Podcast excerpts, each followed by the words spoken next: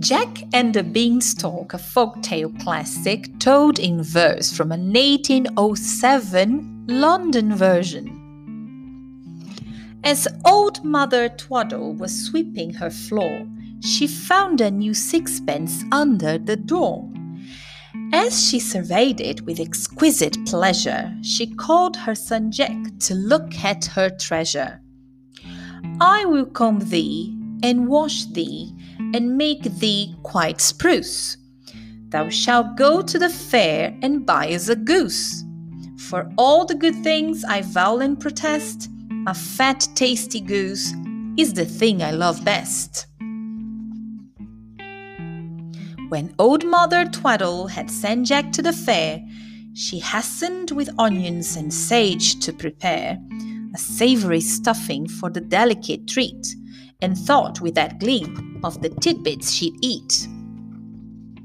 When Jack reached the fair and round him was staring, a peddler cried out, Buy this bean for a farthing. It possesses such virtues that, sure as a gun, tomorrow it will grow near as high as the sun. Jack bought it for sixpence, then went to his mother, who at sight of the bean made a terrible pother. She gave him a scolding and slapped both his hands for having presumed not to mind her commands. Jack went to the garden and took up his spade, then put the rare bean in the hole he had made, expecting to find this great wonder of wonders, as tall as a tree, to make up for his blunders. Next morning, Jack rose to view the large bean, when to his surprise, even the top was not seen. It made a long ladder as strong as a rope, and Jack soon climbed on high, full of joy and of hope. He knocked at the door of a very grand place. A damsel came to it with a cap all of lace. Oh, pray go from hence, cried this maid in a fright, for a giant lives here, and he will eat you this night. Jack begged to come in, with so winning on air that she promised to hide him and pointed out there.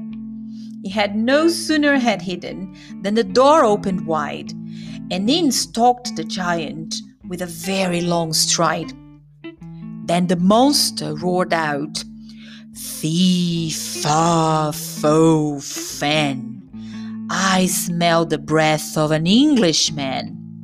If he be alive, or if he be dead, I'll grind his bones to make my bread.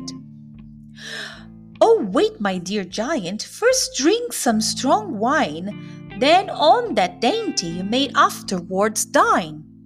He seized a large cup and tipped it so deep. Then he tumbled down flat and fell fast asleep. Soon as Jack saw him fall, he crept from the bed then snatched a large knife and chopped off his head.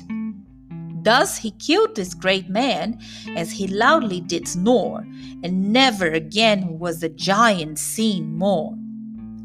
Jack sent for his mother to come up and dine, with a promise of goose and a bottle of wine. And as she did eat it, with excessive delight, she approved of his bargain and said he'd done right. Jack sent for a parson, as he had a great mind, to marry the damsel who was willing and kind. The parson came soon and made her Jack's wife, and they lived very happy to the end of their life.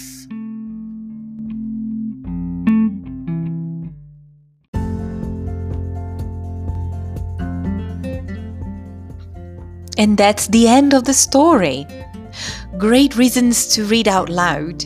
It increases vocabulary, it improves listening skills, it's great for family bonding, and it sparks curiosity and the thirst for reading. So, what are you waiting for? Listen on!